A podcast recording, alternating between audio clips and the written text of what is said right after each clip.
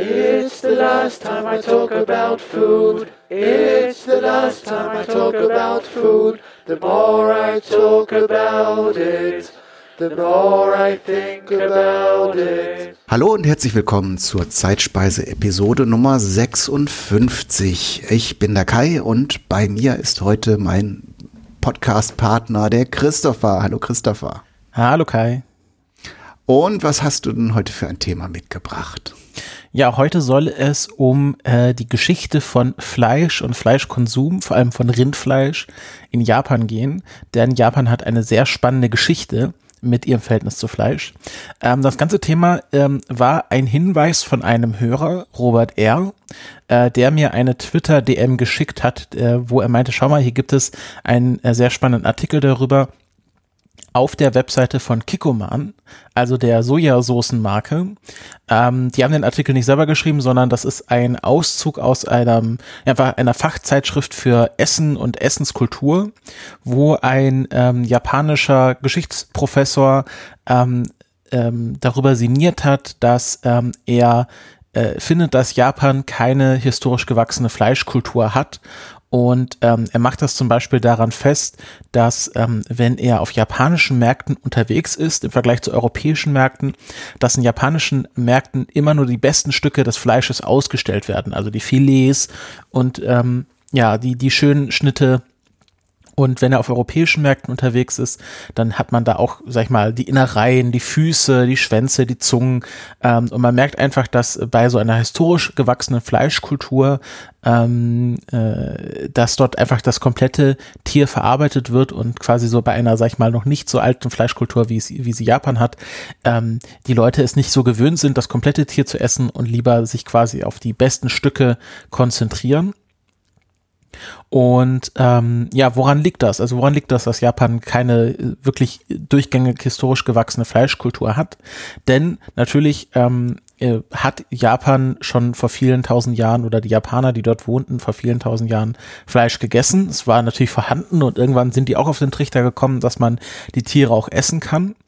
Ähm, und was heute so ein bisschen so gerüchtemäßig behauptet wird oder sag ich mal so langläufig äh, angenommen wird, dass ähm, erst mit der äh, Meiji-Restauration äh, Anfang des oder Ende des ähm, 19. Jahrhunderts überhaupt der Fleischkonsum begonnen hat und davor es einfach verboten war. Und das stimmt nicht so ganz. Ähm, es stimmt, dass äh, Fleischkonsum durch die äh, Vorherrschaft des Buddhismus lange Zeit in Japan verboten oder auch geächtet war. Ähm, und hier gibt es ähm, äh, die älteste Überlieferung geht auf das Jahr 675 nach Christus zurück, wo der Kaiser Tenmu den Verzehr von Fleisch in ganz Japan verboten hat. Und zwar explizit von Rindern, Pferden, Hunden, Affen und Hühnern, aber nicht von Wildtieren und Vögeln. Also er verbot äh, im Grunde nur den Konsum von Zuchtfleisch und nicht von wild gejagtem Fleisch. Und äh, davor gibt es durchaus Texte, die davon berichten, dass quasi die Jagd und quasi der, der die Beschaffung von Wildfleisch wirklich ähm, Teil der Chinese, äh, der Entschuldigung, der japanischen Tradition war ähm, da gibt es wirklich Texte bis ins vierte Jahrhundert nach Christus, die das überliefern ähm, und halt äh, mit dem Aufkommen des Buddhismus und halt der Kultur des äh, Vegetarismus, die ja der Buddhismus mit sich bringt, durch quasi diese Reinkarnationslehre, äh, wurde dann äh, nach und nach der Fleischkonsum verboten. Und dieses Verbot wurde von den danach folgenden Kaisern immer wieder bestätigt bzw. neu eingeführt, was darauf hin, hindeuten kann, dass es nicht so wirklich ähm, sich dran gehalten wurde. Also wenn ein Gesetz eingeführt wurde und jeder Kaiser muss es nochmal neu einführen, ähm, deutet es darauf hin, dass die Leute einfach äh, sich größtenteils nicht dran gehalten haben und auch weiterhin äh, Rinder, Pferde, Hunde, Affen und Hühner gegessen haben oder auch alles andere mögliche Fleisch. Ähm, Im sechsten und siebten Jahrhundert wurde dann auch, äh, wurden dann auch Milchprodukte in Japan eingeführt. Das kam dann über China. Ähm, und ähm, äh, bis ins elfte Jahrhundert rein gibt es einerseits Quellen, die sagen, dass der Fleischkonsum äh, verboten war oder geächtet war. Äh, oder religiös dann auch nicht erlaubt wurde. Und gleichzeitig gibt es Quellen, die quasi darüber erzählen, wie die Leute Fleisch gegessen haben. Also man befindet sich jetzt hier so in einem Limbo, wo einerseits Fleischkonsum geächtet wurde, aber es die Leute natürlich trotzdem tun, ähm, vor allem in den ländlichen Regionen. Man hatte eh nicht so viel zu essen und ähm, da war es einfach äh, nicht praktikabel, das Fleisch, was sozusagen um einen herumläuft, nicht einfach zu essen, wenn man sonst nichts anderes hat. Und äh, da gibt es zum Beispiel einen Text aus dem 9. Jahrhundert, der ähm, davon erzählt, dass der, die Gottheit der Felder die Menschen dafür bestraft hat äh, mit einer Plage, dass sie Rind aßen. Und im Engishiki, das ist einer der ältesten Gesetzestexte in Japan aus dem 9. Jahrhundert, ähm, wurde festgehalten, dass eine Person, die Fleisch von Haustieren aß, also von diesen also Rinder, Hühner, Affen, ähm, dass sie unrein war und für drei Tage fasten musste. Und diese Definition, also da, wenn man Fleisch isst, dass man unrein war, das würde da, wird dann für die nächsten Jahrhunderte danach ganz wichtig. Also, dass man immer davon ausgeht, wenn jemand Fleisch isst, dann ist er unrein, aber man kann sich reinigen dadurch, dass man für eine bestimmte Zeit fastet. Ähm, vom 12. bis zum 14. Jahrhundert gibt es Überlieferungen aus dem Isee-Schrein, ähm, die sogar davon sprechen, dass man 100 Tage fasten musste, wenn man Fleisch aß und Leute, die mit Leuten aßen, die Fleisch aßen quasi, also in der ersten Abstraktionsstufe, mussten für 21 Tage fasten und Leute, die mit Leuten aßen, die wiederum mit Leuten aßen, also quasi in der dritten Ebene, die Fleisch gegessen hatten, mussten äh, auch für sieben Tage fasten. Also selbst wenn du mit einer Person gegessen hast, hast, die wiederum mit einer Person gegessen hatte, die Fleisch gegessen hast, warst du schon unrein oder nach der Definition dieser Ise-Schreintexte und musstest äh, für sieben Tage fasten. Also nicht die 100 Tage, aber für eine Woche auf jeden Fall. Und ähm, das findet sich auch ähm, in der japanischen Kulturgeschichte wieder. Ähm, ein wahrscheinlich bekanntes Beispiel dafür ist Prinzessin Mononoke ähm, was ja im 9. Jahrhundert nach Christus spielt und wo ja auch ganz viel sich darum dreht, dass es unreine und reine Tiere gibt. Also die werden dann von bösen Dämonen besessen und Prinzessin Mononoke muss da zum, äh, am Anfang zum Beispiel einen, glaube ich, wilden Eber besiegen, der quasi von so einem Dämon besessen war. Also diese Idee, dass es unreine Tiere gibt, dass die quasi gefährlich sind und auch dann nicht genießbar sind. Das findet sich bis heute quasi in der Erzählung über diese Zeit wieder und äh, Prinzessin Mononoke ist dafür ein sehr bekanntes und natürlich auch einfach zu konsumierendes Beispiel.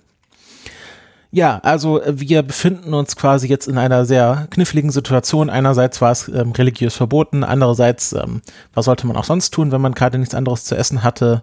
Ähm, verhungern war dann eher die schlechtere Option. Und jetzt mischen sich die Christen in diese ganze Geschichte ein. Wir kommen ins 16. Jahrhundert. 1549 kam der Jesuiten äh, Pater Franz Xaver nach Japan.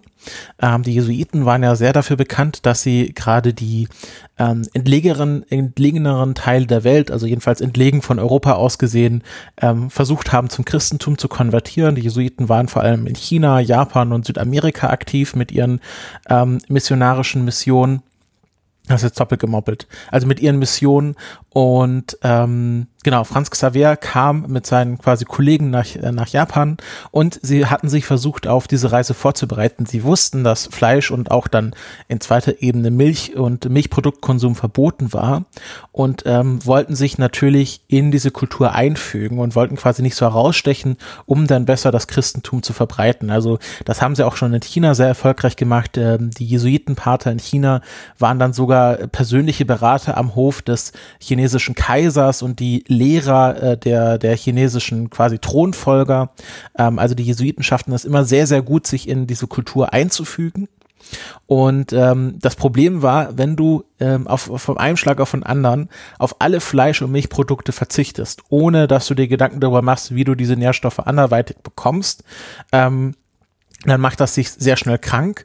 Und ja, also das war für die Jesuitenmönche nicht ganz so erfolgreich, diese Taktik. Ähm, sie schafften es aber, sich dann das Wohlwollen des Fürsten Kyushi und ja, oder der Fürsten Kyushi und Yamaguchi an der südlichen Spitze von Honshu, also das ist quasi die südlichste Spitze der Hauptinsel von Japan, ähm, zu sichern. Also sie waren dann quasi an diesen Fürstenhöfen ähm, gern gesehene Gäste und hatten sich quasi dann auch das Gehör ähm, der Fürsten verschafft und schafften schafften es so, den buddhistischen Einfluss nach und nach abzubauen und den christlichen Einfluss aufzubauen. Das war ja ihre Hauptmission. Und als Nebeneffekt davon wurde dann auch der Fleischkonsum wieder erlaubt und auch war auch dann nicht mehr geächtet. Und das propagierte sich so langsam durch Japan durch, ähm, bis dann fast in ganz Japan der Fleischkonsum wieder ähm, auf dem Vormarsch war. Das endete aber abrupt 1615, denn dort begann das äh, Tokugawa, Tokugawa äh, Shogunat und die Isolationsphase von Japan. Ähm, hier an dieser Stelle verweise ich auf die Folge Geschichten aus der Geschichte, ähm, wo äh, sehr lange über die Isolationsphase von Japan gesprochen wurde und wie sozusagen nach dieser Isolationsphase die die ersten ähm, äh, Japaner wieder in Kontakt mit der Außenwelt kamen. Also wer sich dafür interessiert, ähm, kann an dieser Stelle diese Folge hören. Wir werden sie auch nochmal verlinken. Und diese Isolationsphase dauerte mehrere hundert Jahre, also vom 1615 bis Ende des 19. Jahrhunderts, ähm, fast bis Anfang des 20. Jahrhunderts, also bis zu Beginn der Meiji-Restauration. Also das war wirklich eine sehr lange Zeit, wo ähm, Japan sich komplett von der Außenwelt isoliert war, von einer quasi Militärregierung, also diesem Shogunat regiert wurde und der Buddhismus wieder zur Hauptreligion erklärt wurde. Also alles Christentum wurde rausgeworfen und Buddhismus war wieder die Hauptreligion. Ähm, und natürlich wurde mit der Einführung des Buddhismus wieder auch der Fleischkonsum verboten. Und natürlich fanden die Menschen auch wieder Wege, wild zu konsumieren. Also vor allem Wild wurde konsumiert. Ähm, das Problem war auch, wenn man diese Wildtierpopulation nicht in Schach hält, dann wurden die auch mit äh, zu einer Bedrohung. Ähm, also es war für die Bauern, gerade auf dem Land, dann auch einfach eine fast schon Notwehr, dass man Wildtiere tötet, damit sie quasi nicht die Felder ähm, und, und äh, Siedlungen überrennen. Und ähm, es war sogar so, dass teilweise die Bauern besser mit Waffen ausgestattet waren als die lokale Miliz, weil die Bauern dafür auch einen tatsächlichen Nutzen hatten, also nämlich die Wildtiere in Schach zu halten. Und wenn man schon mal so ein Wildtier umbringt, ähm, dann ist es dann natürlich doppelt schade, wenn man dann einfach das Fleisch verrotten lässt. Und ähm, so wurde natürlich auch immer weiter wild äh, konsumiert, auch wenn es offiziell verboten wurde. Man hat da versucht, so ein paar Schlupflöcher zu finden, indem man dann äh, Wildtierfleisch medizinische Eigenschaften zugeschrieben hat. Ähm, und es fing dann so an, zu ähm, auch sich gesellschaftlich zu wandeln, dass man dann nicht nur wegen einem offiziellen Verbot von Fleischkonsum Abstand nahm, sondern weil man so das Gefühl hatte, naja, Fleisch, das ist jetzt nicht, nichts wirklich, was zum Leben notwendig ist, aber man kann es in kleinen Mengen essen, um ein Leiden zu heilen, um quasi nochmal die, ähm, äh, die eigene Körper äh, hochzupäppeln, aber es war jetzt nichts, ähm, was es quasi ein Grundnahrungsmittel war. Ähm, es gibt auch zahlreiche Kochbücher aus der Zeit, die belegen, dass Fleisch weiterhin verarbeitet wurde. Ähm, auch Milch wurde weiterhin pro, äh, konsumiert. Ähm, dem äh, Shogun äh, Yoshimune wurde 1727 ähm, sogar drei weiße Kühe aus Indien geschenkt. Also die Brahmans, das ist so eine äh, indische Kuhart, ähm, sehr weiß. Ähm, kennt man natürlich, wenn man in Indien war, da laufen sie natürlich auf der Straße rum. und die wurden nicht für Fleischproduktion verwendet, sondern hauptsächlich für Milchproduktion. Daraus wurde dann ein, ähm, ein Milchprodukt gemacht, was sich Raku nennt. Ähm, das war Milch, was mit Zucker aufgekocht wurde und dann in so feste Blöcke festgekocht wurde. Also man hatte dann so einen Block ähm, Milch mit Zucker, was dann so lange gekocht wurde, bis es fest wurde. Und ähm, es wird nachgesagt, ähm, ich bezweifle, dass es ähm, tatsächlich der Grund war, aber der elfte Shogun, also dieser Shogun Yoshimune, hatte 53 Kinder von 40 Konkubinen und es wird behauptet, dass äh, der Verzehr von Raku ähm, diese Potenz bei ihm möglich gemacht hatte. Also hier auch wieder, sag ich mal, der medizinische Wert des Milchprodukts wird herausgestellt. Ähm, und ähm, genau, und diese, diese wiedergehenden Verbote, also dass so lange immer wieder Fleisch verboten wurde, wandelt sich dann halt zu gesellschaftlichen Normen, wie man so oft hat. Ein Gesetz wird langsam zur Tradition und äh, da kommen halt wieder diese Vorstellungen hervor, dass quasi Fleisch nur in kleinen Mengen gut für den Körper ist und ähm, hauptsächlich medizinische Wirkung hat und gleichzeitig diese Vorstellung, dass wenn man Fleisch konsumiert, dass man dann unrein Sondern, ist. Also das ähm, war dann wirklich so eine Vorstellung, okay, wenn ich Fleisch esse, dann habe ich irgendwas Unreines in mir und dann muss ich, heute würde man sagen, muss man einen Detox machen. Ähm, früher hat man einfach dann gefastet.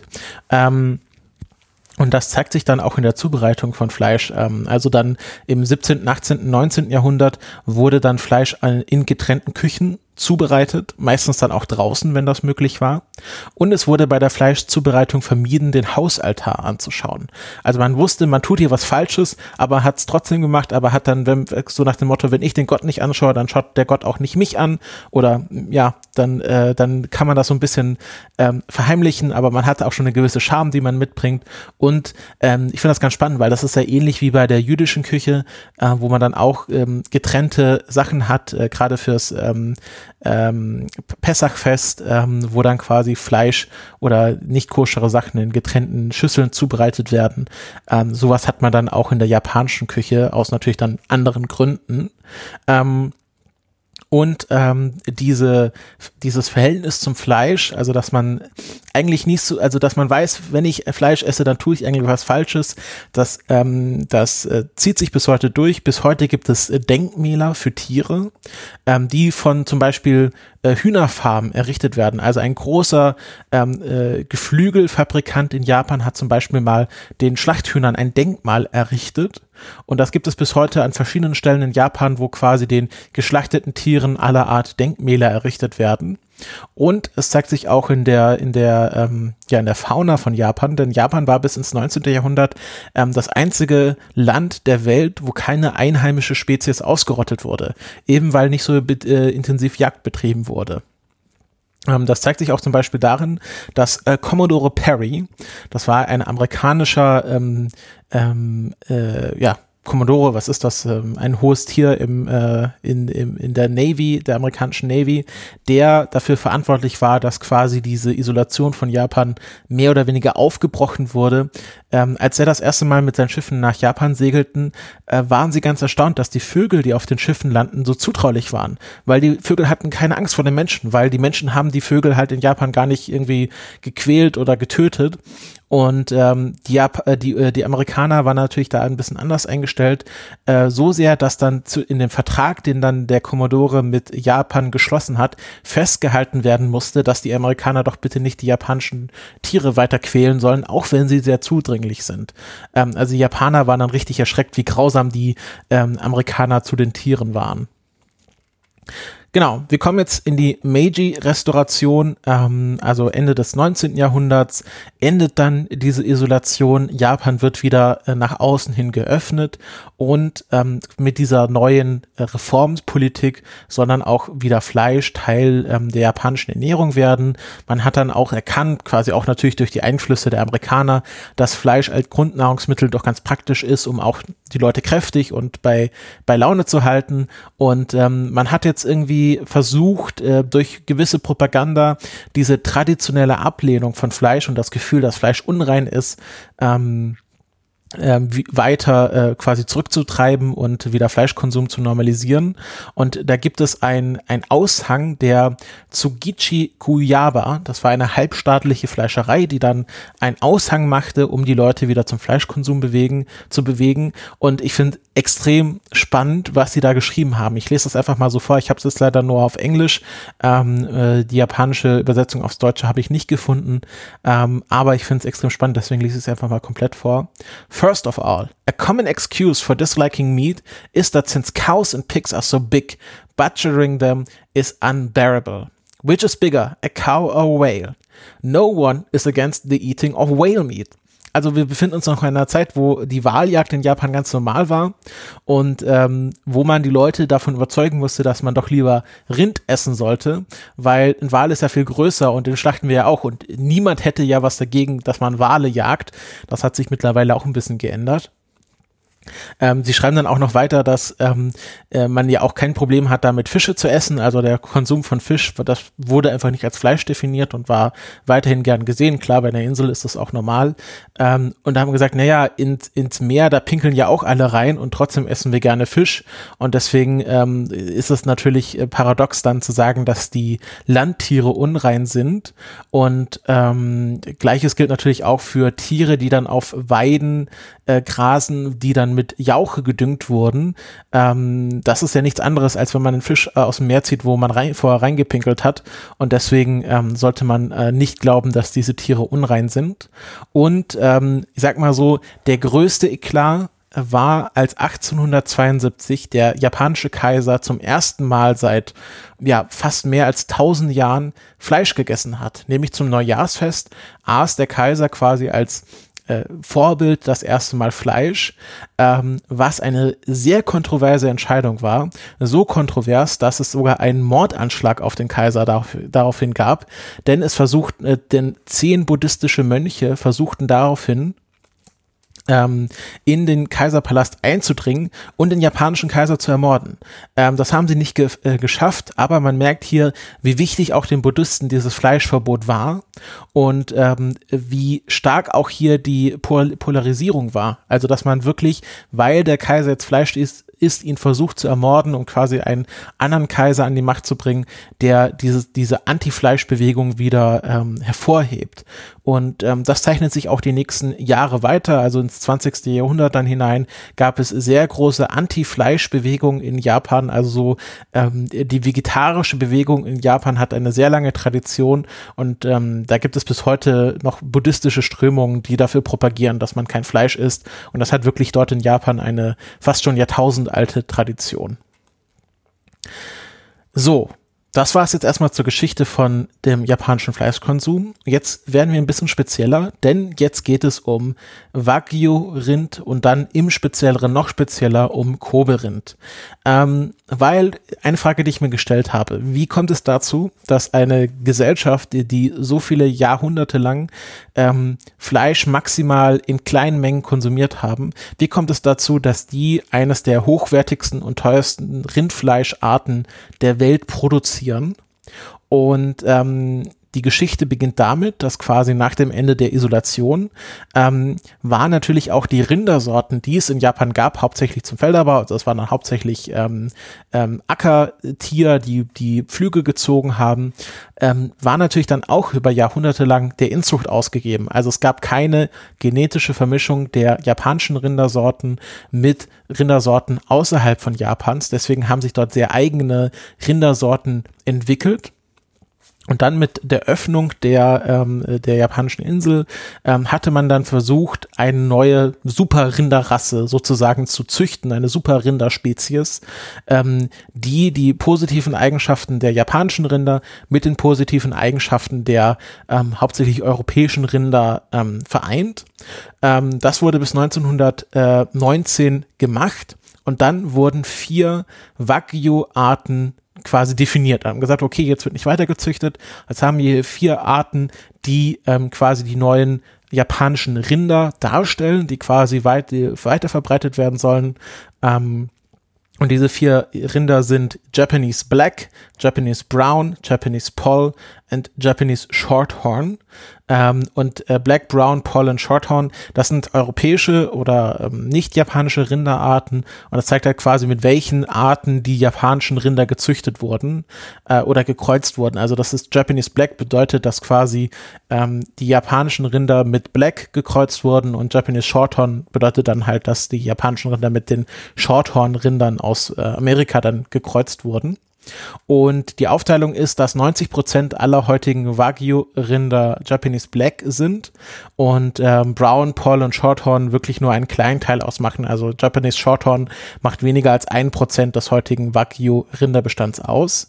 Und ähm, aus diesem Japanese Black stammt dann auch diese Unterart des Kobe Rindfleische, Rindfleisches. Ähm, das ist nämlich das Rindfleisch von der Tajima Unterspezies des Japanese Black.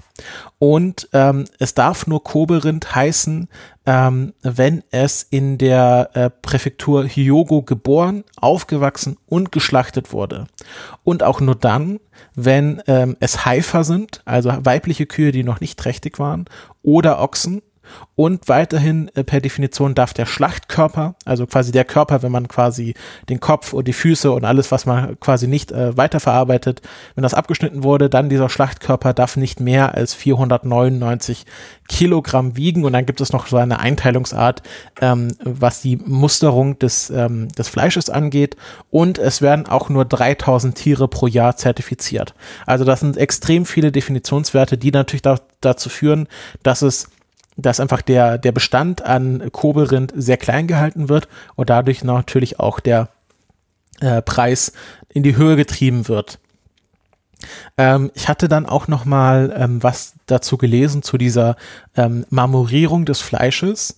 Ähm, da gab es äh, einen sehr spannenden Bericht ähm, eines Austra einer australischen ähm, Rinderzüchterin, die sich so, sozusagen auf eine Forschungsreise begeben hat, um herauszufinden, ähm, warum ähm, diese Marmorierung in den japanischen Rindern ähm, so prävalent ist, weil ähm, man könnte theoretisch diese Marmorierung in jedem Rind fördern, ähm, wenn man es mit Getreide füttert.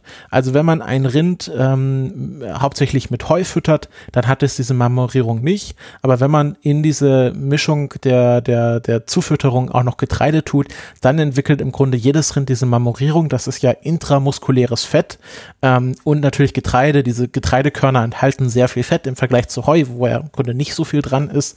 Ähm, und deswegen kann man diese Marmorierung fördern. Aber gerade diese Wagyu-Rinder haben ähm, eine genetische Disposition, dass ähm, sie diese Marmorierung besonders stark hervorrufen und auch diese Marmorierung schon haben, wenn man sie nicht speziell füttert. Ähm, also sie neigen schon von Natur aus, äh, diese Marmorierung, also dieses intramuskuläre Fett zu produzieren und haben das dann nochmal viel, viel stärker als andere Rinderrassen, wenn man sie dann speziell füttert. Und ähm, eine Theorie, ähm, die sich damit beschäftigt, woher das kommt, also warum sie zu dieser Marmorierung neigen, zeigen ist, ja, also diese japanischen Rinder, das waren ja hauptsächlich Ackertier. Und als ähm, Ackertier musst du ja äh, über einen kurzen Zeitraum sehr, sehr viel Kraft ähm, hervorrufen können, um quasi diesen Flug zu ziehen.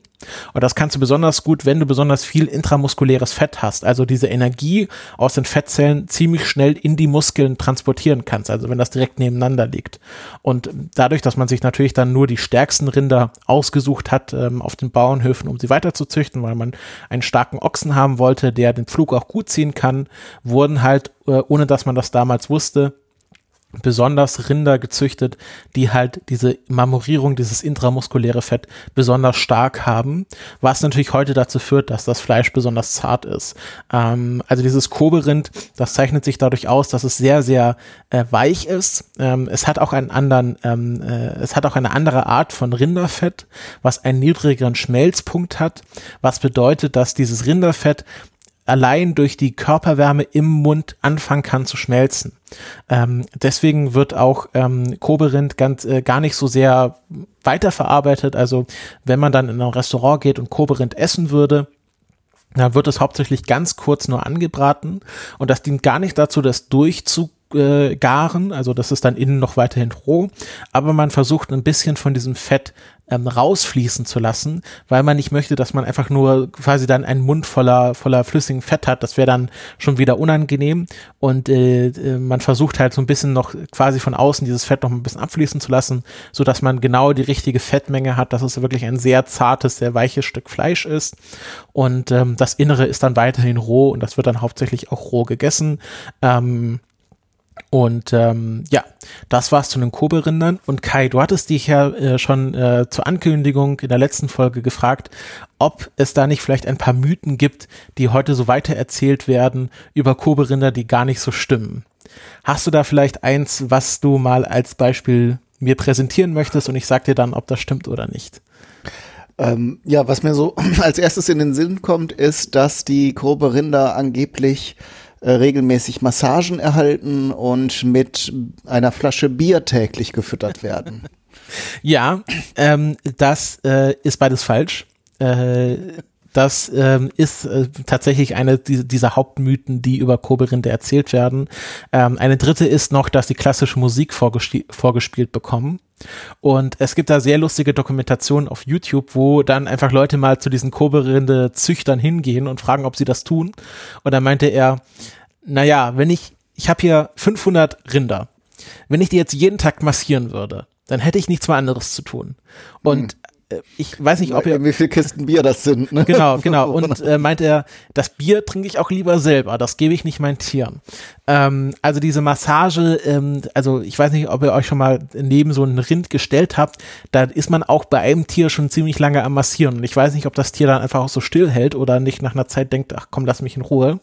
Ähm, es gibt natürlich so Kuhmassage ähm, Anlagen, die gibt's auch in Deutschland oder auch in Europa und die machen jetzt nicht das Fleisch besonders zart, aber ähm, das, das gefällt halt den Kühen. Das sind so große, kennt man von so Autowaschanlagen, so große drehende Rollen mit so Bürsten drauf.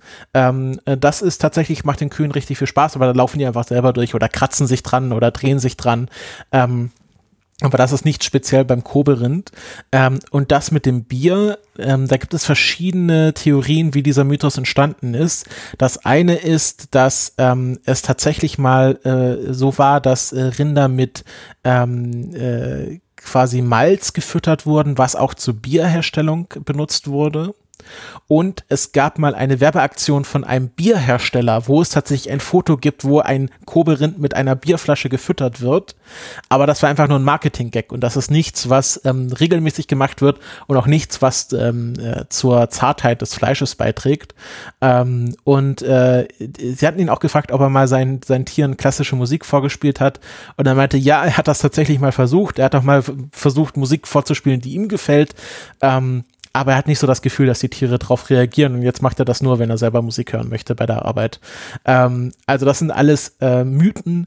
Und dass das Fleisch einfach so weich und so zart ist, das kommt einfach durch diese genetische Disposition, dass sie halt dazu neigen, besonders viel intramuskuläres Fett ähm, zu äh, bilden. Und dass dieses Fett auch be einen besonders niedrigen Schmelzpunkt hat, was dazu führt, wenn du da reinbeißt, dass du wirklich im Grunde es einfach mit der Zunge zerdrücken kannst. Also dass es wirklich extrem weiches Fleisch ist. Und ähm, was auch sehr spannend ist, ähm, der Import bzw. der Export von Koberind war ganz lange verboten. Also ähm, das war äh, eine gewisse Zeit lang erlaubt, so bis in die 80er hinein.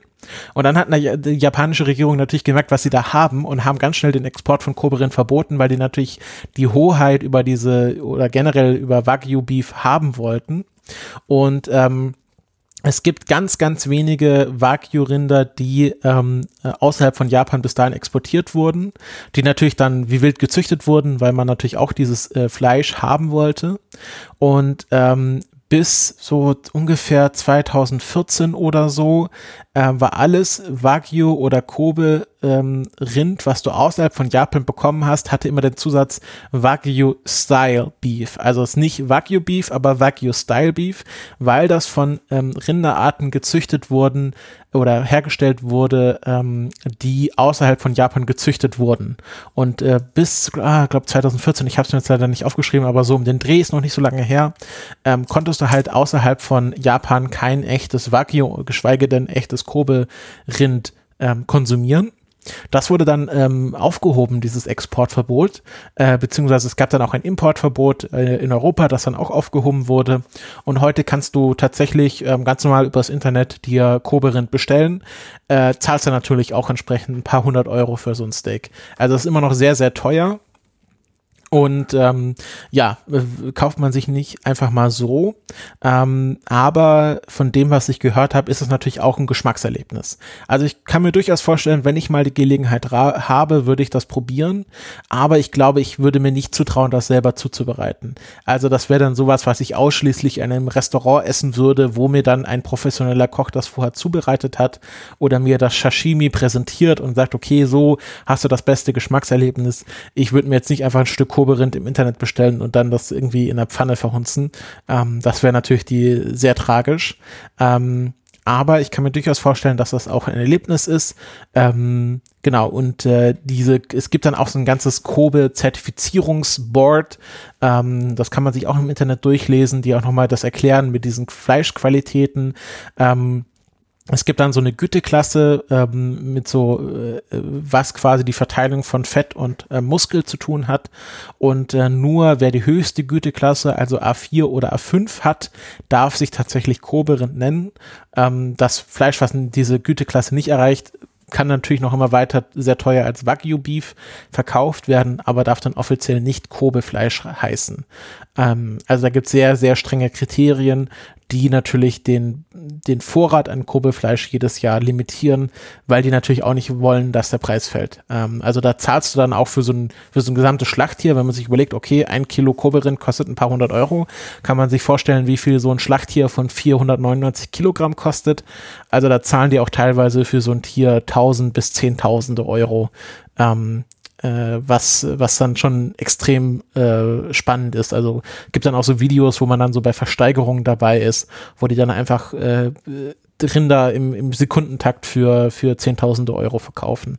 Ähm, das ist schon sehr erstaunlich. Und ich finde das einfach diese gesamte Geschichte extrem spannend von quasi den Anfängen, von dem Verbot von Fleisch und jetzt sind wir quasi dort angekommen, wo Fleisch oder gerade dieses Kobe-Fleisch einen sehr, sehr hohen Stellenwert ähm, auch in der japanischen Gesellschaft gerade der Region hat.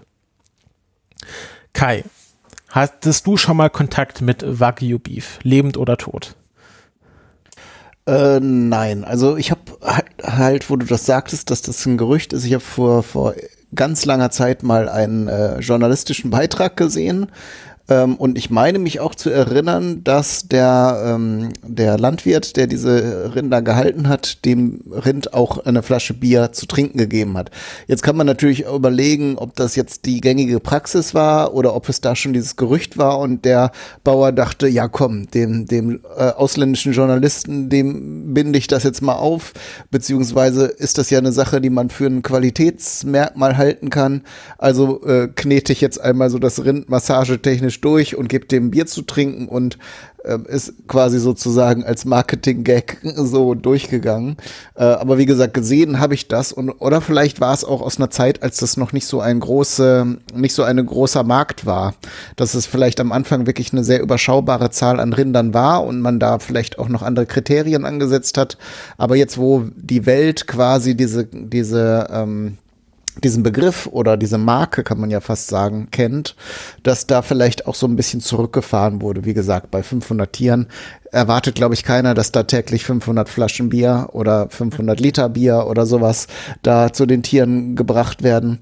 Ähm, das, das sehe ich also auch. Aber vielleicht, wenn man da zwei, drei Kühe hat, dann oder vielleicht auch einfach nur einen Journalisten da stehen hat, ja. dann macht man das vielleicht mal. Ja, die Sache ist, auch wenn man das tun würde, es hätte einfach keinen Effekt auf das Fleisch oder keinen spürbaren Effekt auf das Fleisch. Mhm, klar, also ne, das ist vielleicht so ein bisschen Schamanismus oder wie man es nennen möchte oder äh, äh, weiß ich auch nicht. Ähm, es, das Fleisch schmeckt dann ja auch nicht irgendwie oder wird ja nicht von innen mariniert oder so, dann ja. würden, würden ja Leute, die ein Glas Wein trinken, auch irgendwie, naja, weiß ich nicht. Ähm, ich habe selber noch, glaube ich, meines Wissens nach kein, kein Rindfleisch aus dieser Produktion probiert. Ich habe allerdings schon Menschen getroffen, die das probiert haben. Und ähm, die waren zum Teil überhaupt gar nicht so begeistert, weil die, du sagtest es schon, durch diese Marmorierung, diese sehr feine Marmorierung mit dem Fett, ist das Fleisch halt sehr weich. Äh, also dann auch nicht mehr im Verständnis von zart, sondern wirklich äh, mhm. butterweich. Und diese Konsistenz verbindet man, glaube ich, auch so mit Rindfleisch natürlich nicht, wenn man so das normale Steak sich in Gedanken aufruft ähm, so dass da viele auch eher das ein bisschen ekelhaft fanden, wenn das so fettig weich war. Äh, und ich denke, in, da Fett ja auch ein Geschmacksträger ist, ist das halt auch ein sehr intensiver Rindfleischgeschmack. Und auch das kann ja dann, wenn es auf elf oder zwölf gedreht ist, kann ja dann irgendwann umschlagen, dass es dann eben nicht mehr angenehm, intensiv, geschmackvoll ist, sondern halt dann eben sehr ein bisschen zu viel Rind ist. Keine Ahnung. Aber wie gesagt, ich kann es selber nicht einordnen, weil ich es äh, noch nicht probieren durfte. Ähm, aber wie gesagt, es ist halt nicht nur, dass Leute dann das probieren und dann in Begeisterungsstürme ausbrechen.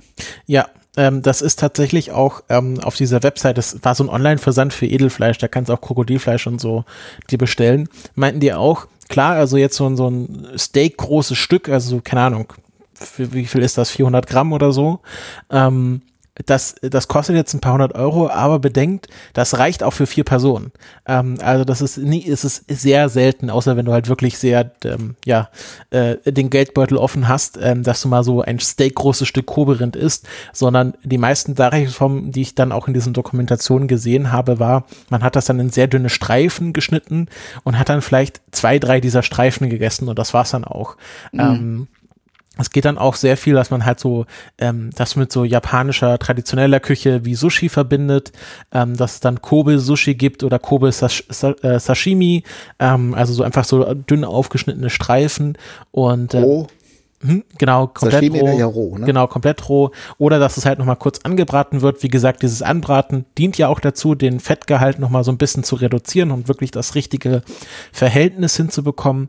Und ähm, ja, also deswegen ist wahrscheinlich einfach, weil es so intensiv ist, schafft man da gar nicht mehr als zwei, drei dieser Stücke davon. Mhm.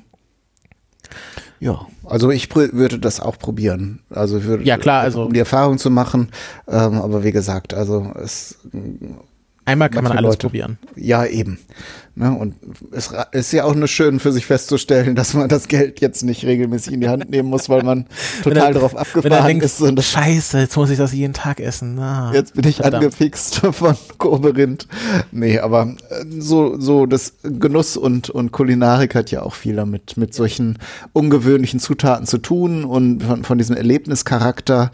Ähm, das, und mir geht dann immer so in, im Kopf herum, dass die Japaner eben da ein ganz besonderes Gespür haben, aus meist trivialen Dingen eine sehr hohe Kunst zu machen, indem mhm. sie einfach sehr viel Anspruch in die Produktion stellen, sehr hohe äh, Kriterien ansetzen, die erfüllt werden müssen.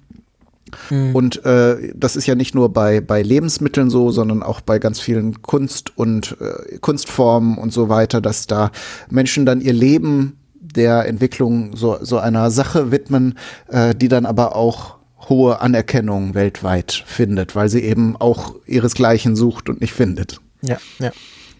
Und entsprechend ist das äh, mit dem Rindfleisch, was ja bei uns eher so ein Massenprodukt geworden ist, äh, interessant, dass man auch aus so etwas eine, eine besondere, eine besondere Zutat kreieren kann.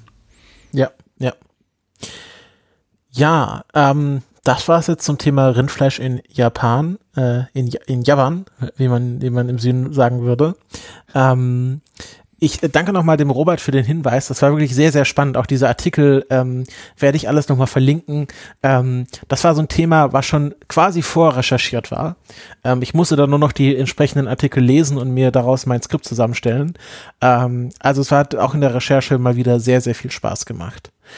Kai, hast du schon ähm, eine Idee, was du nächste Folge machen möchtest? Ist natürlich jetzt fies, was die Leute nicht wissen. Wir sind am Ende unserer Aufnahmesession und ja, ähm, wir machen immer so Zyklen, wo wir mehrere Folgen aufnehmen und entsprechend. Ich habe eine Idee, aber ich hatte das, das Thema schon mal gewählt und da wolltest du eigentlich dich um einen Gesprächspartner kümmern. Ja, ja. Darum schlage ich es jetzt nicht vor. Ähm, ich sag mal, wir lassen das heute einfach. Wir lassen uns überraschen. Genau. Also nächstes Mal wieder ist ganz großes, äh, ganz großes Feuerwerk, ganz garantiert. Ihr könnt also wie immer auch äh, weitere Themen vorschlagen und sonst nehmen wir aus unserem reichhaltigen Themenpool, Pool, Pool. Der Themenpool. Den, den ihr mitgestaltet habt natürlich über die Zeit, äh, nehme ich mir etwas heraus. Alles klar, dann herzlichen Dank fürs Zuhören und wir hören uns beim nächsten Mal wieder. Macht's gut. Ciao. Eat my head with cream.